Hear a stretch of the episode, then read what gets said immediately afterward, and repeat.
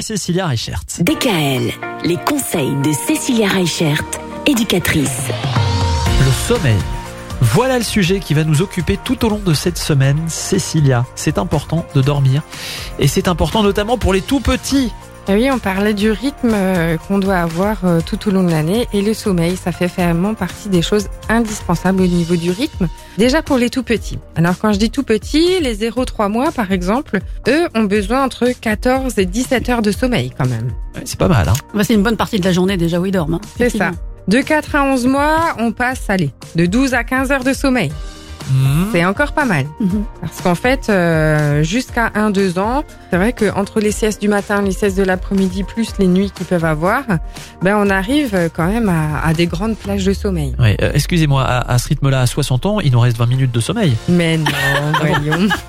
Pour les petits, en fait, hein, quand on voit déjà euh, la vitesse à laquelle ils grandissent, ben c'est normal hein, qu'ils dorment autant. C'est Bah fatigant puis, de euh, grandir. hein. C'est la période où le cerveau met encore beaucoup de choses en place. C'est-à-dire que, par exemple, euh, à mon avis, à l'adolescence, il n'y a plus grand-chose qui se Mais c'est aussi lié. disparaissent. Oui, parce qu'ils dorment moins, nos ados. C'est aussi pour ça. Hein. Ah bon? Euh, Bah moi, j'ai un ado à la maison, j'ai l'impression que c'est une marmotte.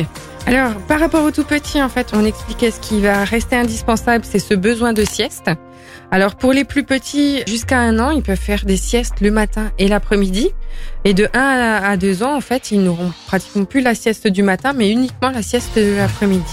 Ça reste des indispensables. Le temps du sommeil, il devrait être ritualisé. C'est-à-dire que pour les tout petits, on va d'abord avoir un temps de soin, c'est-à-dire on veille à vérifier la couche, à vérifier aussi si leur nez n'est pas encombré pour qu'ils puissent justement être dans de bonnes conditions pour dormir.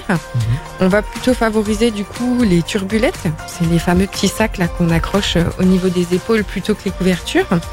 On peut mettre une musique douce, une veilleuse, et puis euh, bah, Un petit on- biberon ou pas avant de dormir? Alors on va vérifier en fait. hein. Effectivement, le rythme du repas, euh, c'est c'est hyper aléatoire en fonction des enfants. Il y Et a puis des c'est enfants- aléatoire en fonction de l'allaitement ou des biberons C'est ça. aussi. Il y a des enfants qui vont prendre euh, leur biberon ou leur tétée juste avant la sieste, parce qu'après ils sont repus et du coup dorment de nouveau. Il y en a, c'est au lever de sieste. Ça va dépendre vraiment de chaque enfant. Donc Merci. ça, c'est pour les tout petits, mais pour la maternelle, là, il y a un autre rythme. Mais ça, on le verra donc dès demain. À demain. Retrouvez l'ensemble des conseils de DKL sur notre site internet et l'ensemble des plateformes de podcast.